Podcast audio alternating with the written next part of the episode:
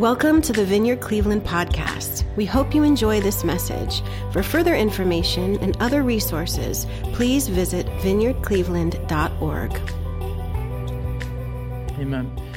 We're going to begin a new series this morning, and it's on the Lord's Prayer uh, we're going to journey these next six weeks through each individual line of the prayer. And so we're going to move slowly and reflectively through this prayer that Jesus taught us to pray. Here at the church, we love prayer. We recognize prayer as conversation or dialogue between us and the living God. So there's a lot of different ways that we do prayer here at uh, Vineyard Cleveland. A couple of ways that we do that is through, um, we have a prayer chain that goes, and so prayer at vineyardcleveland.org. If ever you have a prayer request or you'd like to see others pray for you, you can send an email to prayer at vineyardcleveland.org. That's one way that you can experience and engage in the life of prayer here at the church. Another way, is manually, that's the digital way. Manually, you have these cards in the back of the chair in front of you, and they're prayer cards, and you can just fill out your name. Again, that's optional as well, or your email. And you can tell the staff, you can tell leaders how leaders in the church can be praying for you today. So if you have a prayer need, you can fill out that. We also have a prayer ministry team here at the church where folks will dedicate their time every Sunday to pray over you with whatever need that you might have or I might have. It's really good for the soul to come alongside of one another and bless one another, to pray for one another. We're going to have another ministry team orientation or training here in November. Uh, Rick and Sherry Peach lead ministry team here at the church. And so if you have a heart to pray for others, I want to encourage you to, to sign up for that, to, to pray for others. That's your heart. You want to see other people's needs met in the Lord. Pray. Pray for them. Another thing that I thought was really great as we journey this series of the Lord's Prayer is that Vineyard USA has put out an excellent resource called the Lord's Prayer Praying as Jesus Taught Us. And it's a discipleship uh, study guide for groups and individuals. And this is one of the resources that I'll be pulling from throughout the series, among many others. And so, what I did is I printed out like 15 or 20 copies, and I'll keep them fresh. And they're right back there um, before you exit the, the sanctuary, right back there on the table, there's copies of this Lord's Prayer uh, discipleship praying as Jesus taught us packet. And it's just filled with good stuff. And so I want to challenge you if your prayer life is feeling a little bit um, shall we say, stale or just like it's not moving or growing, maybe journey along with us in this the Lord's Prayer series and see what God would do. See what kind of change happens in your life as you begin to pray through the Lord's Prayer. So that's that. A ton of different resources on how to pray. And that's the question that the disciples ask Jesus as they're following him. They're asking him, How do we pray? In Luke 1, they ask him, Lord, teach us to pray. And there's all kinds of gold in what Jesus says next. One of my favorite authors and pastors, Tim Keller, says this. He says this about the Lord's Prayer We live in a culture that is starved for deep experience of the soul. There's a vacuum in our lives. We're told we don't need religion, yet we are seeking mystical experiences through all sorts of techniques. But we, but we find we cannot substitute for prayer, for true intimacy with the infinite. The Lord's Prayer holds the secret to what we seek. There's gold in the Lord's Prayer. John Wesley said of the Lord's Prayer, going old school here for a minute. John Wesley said, the prayer that cont- he, he says of the Lord's Prayer that it's the prayer that contains all that we can reasonably pray for. It's all contained in these six lines. So the disciples are asking Jesus to teach them something, and this is the first and the last time in the gospel accounts where the disciples will ask Jesus to teach them anything specific. Usually, Jesus is walking around and he's telling stories or he's sharing parables, which are richer, deeper truths. They're not really like stories, like um, true life accounts, but they're stories to reveal deeper truth. And so you walk away, it seems, if you meet or encounter Jesus in the, in the pages of the New Testament, you walk away with more questions than you do answers. How many of us are like that when we go to read the scriptures? Religious folks run into Jesus and they get really mad. Normal, everyday people walk away either healed or confused, one or the other, and we're not sure maybe if it's a combination of both. And so, here in the Lord's Prayer, this is the only time where Jesus gives specific practical instructions for something that the disciples ask of Jesus. And isn't it great that they ask about prayer? You know, they could have asked about anything. Hey, Jesus, show us how you like, uh, show us how you did that, that magic trick with the Sermon on the Mount and how you communicated in such a way that it transformed people's lives. Jesus, show us how you healed the blind beggar. Jesus, show us how you did all of these other things. No, the disciples say, they ask for one thing. They said, Lord, teach us to pray. Bless you. Teach us to pray. And so in Luke 11, we read this One day Jesus was praying in a certain place, and when he finished, one of his disciples said to him, Lord, teach us to pray just as John taught his disciples. He said to them, When you pray, say this. It's very specific. And then he prays. So we're going to pick it up in Matthew 6. If you have your Bible and you wanted to follow along with me or swipe there on your phone, we're in Matthew 6. 9 through 13. And Jesus says this after, I'll let you get there a minute. After a full kind of pa- uh, paragraph on what not to do when you pray, Jesus says, pray like this. The context is important. Of course, in the context of the Sermon in, uh, on the Mount, he's saying, don't pray like the hypocrites, don't be like them. But when you pray, go into your room, close the door, and pray to your Father who is unseen. And then they ask him, So how do we pray? We know not how, how not to pray. Teach us how to pray. And Jesus says this in verse 9 This then is how you should pray Our Father in heaven, hallowed be your name. Your kingdom come, your will be done on earth as it is in heaven. Give us today our daily bread and forgive us our debts as we also have forgiven our debtors. And lead us not into temptation, but deliver us from the evil one. And then in the church throughout history, uh, especially in the Hebraic tradition, but early on in the church, we love these uh, doxology moments when we get to like end with the big Coldplay chorus, you know. And so what was added is was for yours is the kingdom, the power, the glory, amen. You know this triumphant ending that was added. But Jesus says, when you pray, you should pray like this. And so there's gold in this for us if we break it down, even to the very first word, our.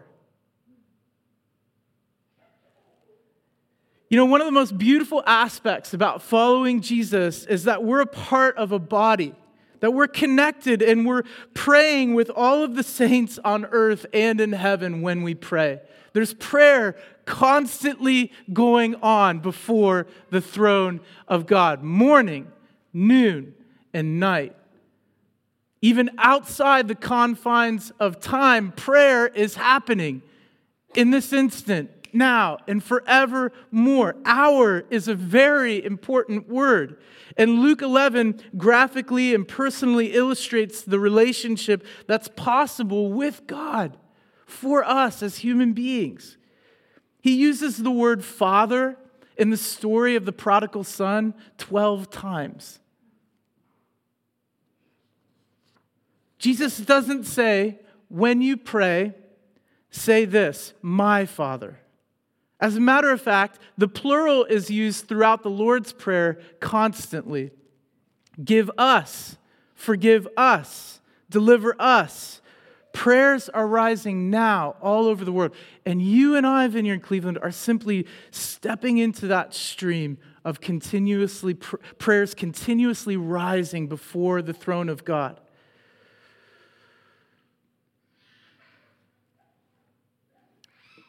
I wanted to read Revelation 5. 6 through 12. And John, in this grand vision of the throne of heaven, tells us this is what is happening right now, in this moment, outside of time, and what will happen for all eternity. In Revelation 5 6 through 12, he says this The Apostle John says, Then I saw a lamb looking as if it had been slain standing at the center of the throne, encircled by the four living creatures and the elders. The Lamb had seven horns and seven eyes, which are the seven spirits of God sent out into all the earth. He went and he took the scroll from the right hand of him who sat on the throne. And when he had taken it, the four living creatures and the 24 elders fell down before the Lamb. Here it is, catch this. Each one had a harp, and they were holding golden bowls full of incense which are the prayers of God's people, and they sang a new song, saying, You are worthy to take the scroll and to open the seals because you were slain, and with your blood you purchased for God persons from every tribe and language and people and nation. You have made them to be a kingdom of priests to serve our God, and they will reign on the earth. That key verse there in uh, Revelation 5 is verse 8 and all of this strange uh, kind of scene that's happening is there for us to partake in and engage with, and to notice that there is always prayer rising before the throne room of God. It's like perfume before God. Your prayer, my prayer, is like perfume, uh, a pleasing aroma, we're, we're told in 2 Corinthians 2.15. Do you remember the wonderful aroma of cookies baking in the kitchen? The smell of a freshly bathed baby a rose garden, or maybe even the scent of that first day of autumn. Jesus says our prayers are like that to the Father. The truth is is that when we pray, we pray as God's church, as his people, not only as an individual. There's this collaborative story that's being told, uh, and, and we're just stepping into that as a local church here in Cleveland, Ohio. There's a collaboration that's happening and a lineage. We're a link in the chain. Our prayers are rising before the throne room of God. We get to step into that story with prayer. And He's most glorified when His church is unified. God is more than just God over you and over me.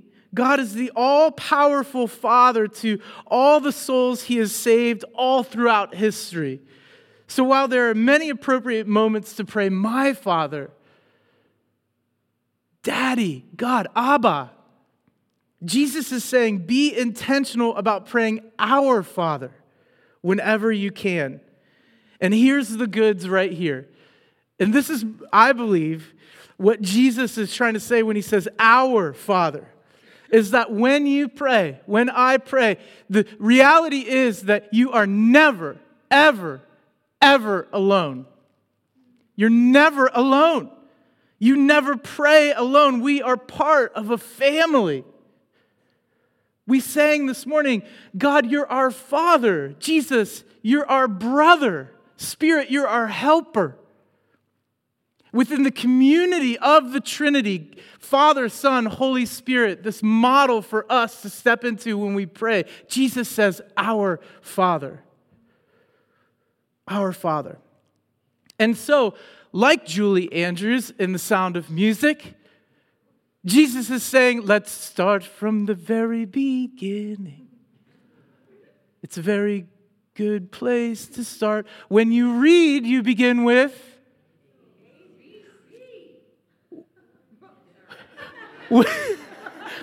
Come on. when you pray, you begin with our Father.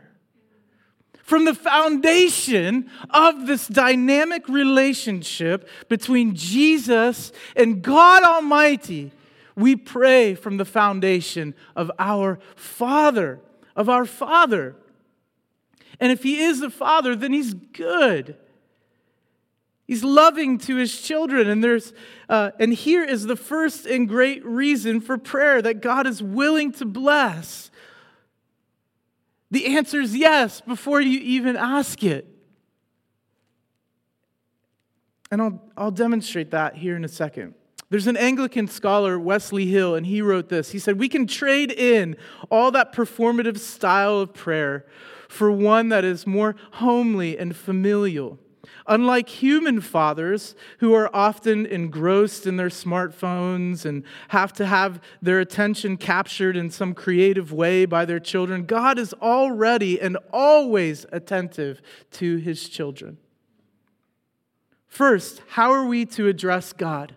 Not as some distant deity, but as our Father in heaven, because that's who he is. God is our Father.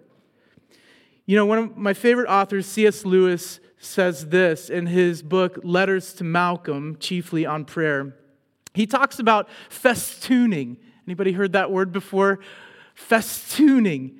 The Lord's uh, Prayer, how, how he does that. To festoon, F E S T O O N, means to adorn with ribbons and garland and other decoration. In other words, Lewis attaches to each petition of the Lord's Prayer a personal thought or idea or requ- request. He's festooning the Lord's Prayer. They're wonderful springboards. Each line is a springboard for us. So when my son Luca was small, he often wanted me to like carry him around. And when I would carry him around, I'd carry him around with his face uh, towards mine. And through a particularly difficult time in my life, I felt like the Lord was saying to me as I carried my son around, who is now driving. It's crazy to look over from the passenger seat and see this big kid like driving a 2,000 pound hunk of steel. You're like, when did you go from this to like this? When did that happen in my life? Anyway, all of that absurdness aside, but I felt like at one point during this difficult season in my life, and as I was carrying my son around, that the Lord was speaking to me like, This is how I want you and I to be, Evan. He was saying to me, Let me carry you the way that you carry Luca. Let me hold you in my arms. And you, all you need to do is just look in my face all day long. And so I often festoon our Father with that image of God carrying me and me staring into his face. You know, there's a beautiful picture of this. Before Jesus teaches his disciples how to pray in Matthew 6, we're given this scene that displays this intimate relationship between Jesus and the Father. In Matthew 3, uh, Jesus is baptized. As soon as Jesus was baptized, he went up out of the water. At that moment, heaven was opened, and he saw the Spirit of God descending like a dove and alighting on him. And a voice from heaven said, This is my Son, whom I love, with whom I am well pleased. Before Jesus had done one miracle. Before he had like done anything amazing the father is speaking his good pleasure over jesus over his son. He's saying you're before before you are savior of the world dying on the cross before you do any of these great things like turning water into wine healing blind people healing sick people you are my son first and so he moved, Jesus moves throughout the New Testament from that place of sonship, from that place of only doing what he sees the Father doing. This tight, intimate relationship between the Son and the Father is so, so, so important for us to catch. Why? Because this is the single most important thing that we will think. What we think about God is reflected into everything that we do in our lives. And it's difficult for us. This is, the, this is the awkward moment in the sermon. This is the awkward moment in the message because not all of our relationships with our fathers were like this. We didn't enjoy a father who was always attentive. Whenever we asked, the answer was yes. We don't know a relationship like this. No matter how great our fathers were, they could have been the best dad in the whole world, and yet they still fell short. They, they failed to give us what we really needed. And it's, so, it's no wonder that this is where the enemy attacks so often and so deeply, wounds us so deeply, because he knows, the enemy knows that once we pick up, as followers of Jesus, once we pick up this idea of being deeply loved, deeply cherished by a, a father who's always listening, who always cares, he knows that we're on the road to healing. He knows that we, when we know that we belong to a Father who always cares for us, that his schemes lose power.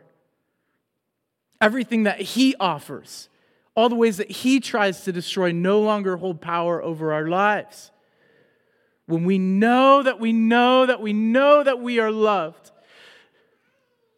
that we're loved not, not uh, for what we've done or left undone, when we're, we know that we know that we know that we're loved simply because we're a child of God, when we know that we are loved as a son and a daughter of the living God the enemy's schemes lose power. And so Jesus says, when you pray, pray like this Our Father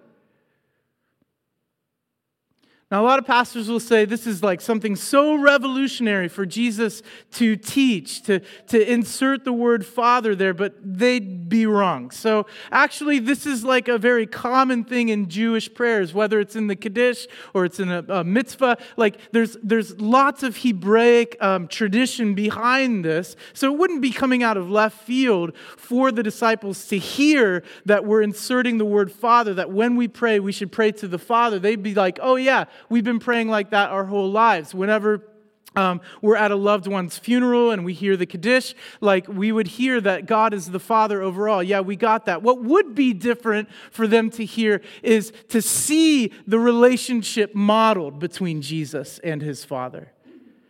And for Jesus to say, you go and do this too. Like my relationship with the Father, your relationship with the Father. That would have been mind blowing.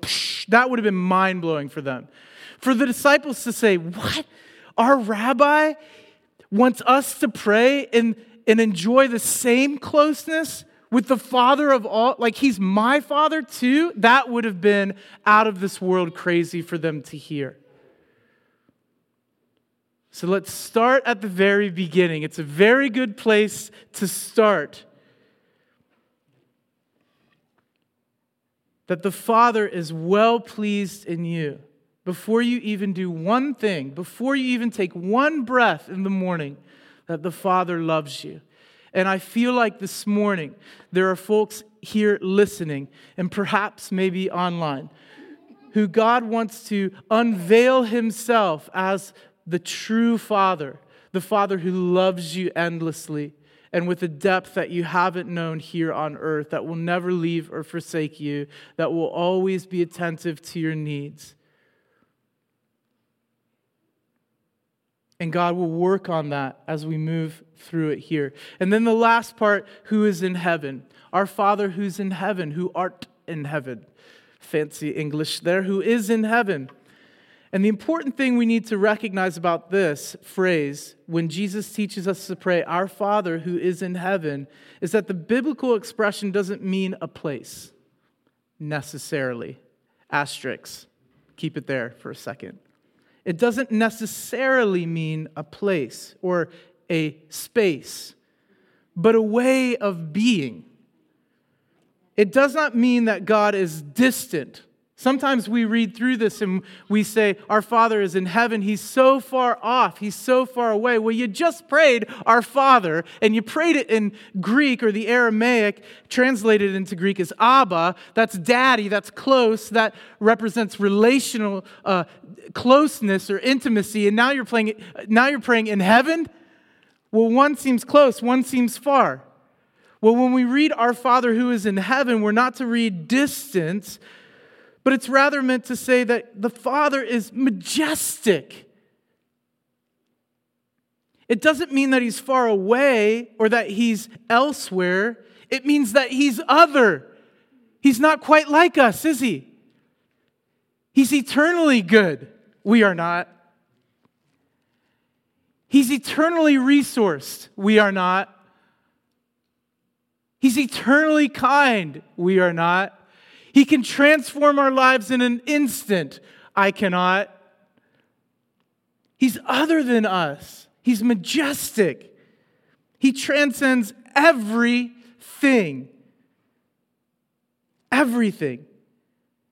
And it's precisely because of this, this three times holiness in the Father, the Son, and the Holy Spirit that He's so close to the humble and contrite heart. When we say, our Father who is in heaven. Magic tricks are different. Magic tricks are like, um, and the Lord's Prayer is often used like this. It's used like a magic trick all of the time. Magic tricks are like this you uh, manipulate something in order to get something in return. Prayer is different. It's like, it's like Frodo in The Lord of the Rings. Prayer is like that. Prayer is like, I don't know if I want to do this, but I'll accept it. And now I come under someone else's rule to, um, to accomplish this, this mission, this quest. And so prayer is like that. And when we pray, who is in heaven, we shouldn't be praying like God is distant, like some fairyland, he's far away. We should be praying, He, our Father who is in heaven, He's majestic. We read that as majestic. Jesus taught us to address God where He is. He's always enthroned in majesty. Now, there is, there is an implication of um, location as we pray, Father in heaven. And there is the reality that He is in heaven and not yet here on earth. There is that. But the Father wants to be here and will be here when heaven and earth unite, which we'll read in the third line Your kingdom come, your will be done. That's for another Sunday. But in the act of prayer, God unveils himself to us. And so we're taught to unveil ourselves to God. This is where the humility kind of comes, the Frodo and the Lord of the Rings analogy kind of comes in. And I believe Jesus is teaching his disciples to pray this way because he's modeling for us that we begin prayer right where we are. Our Father in heaven, where is he? He's in heaven. We begin prayer right where we are. If we're sad, we begin sad. Let's be honest with him. If we're angry, we begin angry. There's no use trying to pretend we are not these things and to begin by adoration if we're not in that place. I think what I'm asking for is yeah, it's good. I'll enter your courts with thanksgiving, your gates with praise. There's this procession of praise. And why? God, lo- God loves it. He loves it. He pounces on gratefulness. But I guess what I'm trying to say is like there's this space for vulnerability before God where we can just come as we are where is God? God in heaven. Where are we at? If we're sad, if we're angry, we come that way. We say, God, this is what's really going on in my life. We get real with God and we say, this is what's really happening. I don't have to put on any religious face. I don't have to prime the pump and, you know, get it all fired up before I can really be honest with God. No, God's our Father and He loves us. And so we can simply come. In his majesty, he transcends everything. In Psalms 8, Lord, our Lord, how majestic is your name in all the earth. In heaven, God is like uh, is not like any other being we know. He's far beyond us. And just because God is our Father does not mean that He is only our Father. God is king over all the universe and far above all things seen and all the things we don't see. So keep lifting God's name while gladly humbling ourselves before God and let God know that you look forward to seeing his desires being done his will being done on earth as it is in heaven. Ask God to have His way in you and in this world, in your brothers, in your sisters. Lord, our Lord, how majestic is your name in all the earth. Almighty God, ancient of days. God most high, eternal King. He transcends everything. Our Father who is in heaven. So here's what I wanted to do to close today. It's a little short introduction here to the series.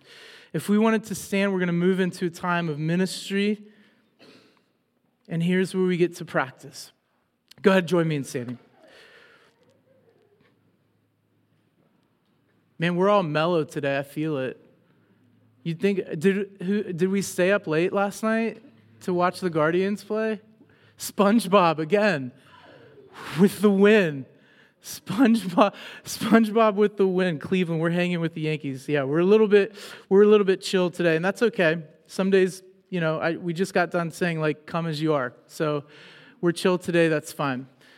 So you may have to muster some strength for this. But I found this great um, translation of the Lord's Prayer. It's written by this author, uh, Pastor Darrell Johnson. He's in Canada. And for centuries, the church has done that.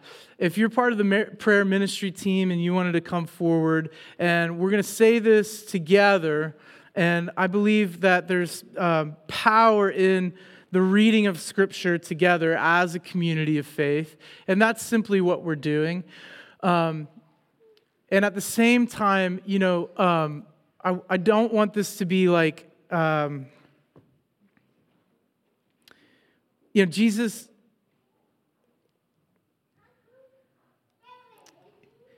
Yeah, it'll be what it needs to be. Okay, so um, we're going to we're going to pray the Lord's prayer together and we'll go a little bit slower. And then when we're through, um, Sarah's going to lead us in a worship response. We'll, we'll release. But as we're saying it, remember that we're not just saying it. Like, let's pray, let's pray this to the Lord. I don't know. See, I'm in the final. I don't want to be a cheerleader, right? Come on, church, like, let's go. And, uh, you know, like some, some realness to it. But at the same time, there's power in the Word of God. And this is the Word of God. It's in Matthew. Like, this is Jesus' prayer that He taught us to pray. And so, wherever you're at, whether you're angry this morning, you're tired, you're agitated, you're maybe you're ill, or maybe you're joyful, and maybe you're happy, and maybe you're so. Let's let's go at it that way. Does that sound good? Okay, so here it is. This is Darrell Johnson's translation. We're all going to say it together. Can we? Okay, one, here we go. Here we go. Ready? Our Father, very close at hand, on the throne of the universe, be hallowed your name on earth as it is in heaven. Come, your kingdom on earth as it is in heaven. Be done your will on earth as it is in heaven. Give us this day all we need to be your people. Cancel our debts as we have canceled the debts of our debtors. And as you lead us to the test, do not let the test become a temptation, but rescue us from the twisting wiles of the evil one. He wants us to think that you are not as good as Jesus says you are. All this and more you can do, for yours is the kingdom and the power and the glory forever. So be it. Amen. So good, right? So, as Sarah leads us in this response, I want to invite um, a couple of different groups forward that the Lord put on my heart. The one is just the thing of the Father, knowing the Father's love knowing that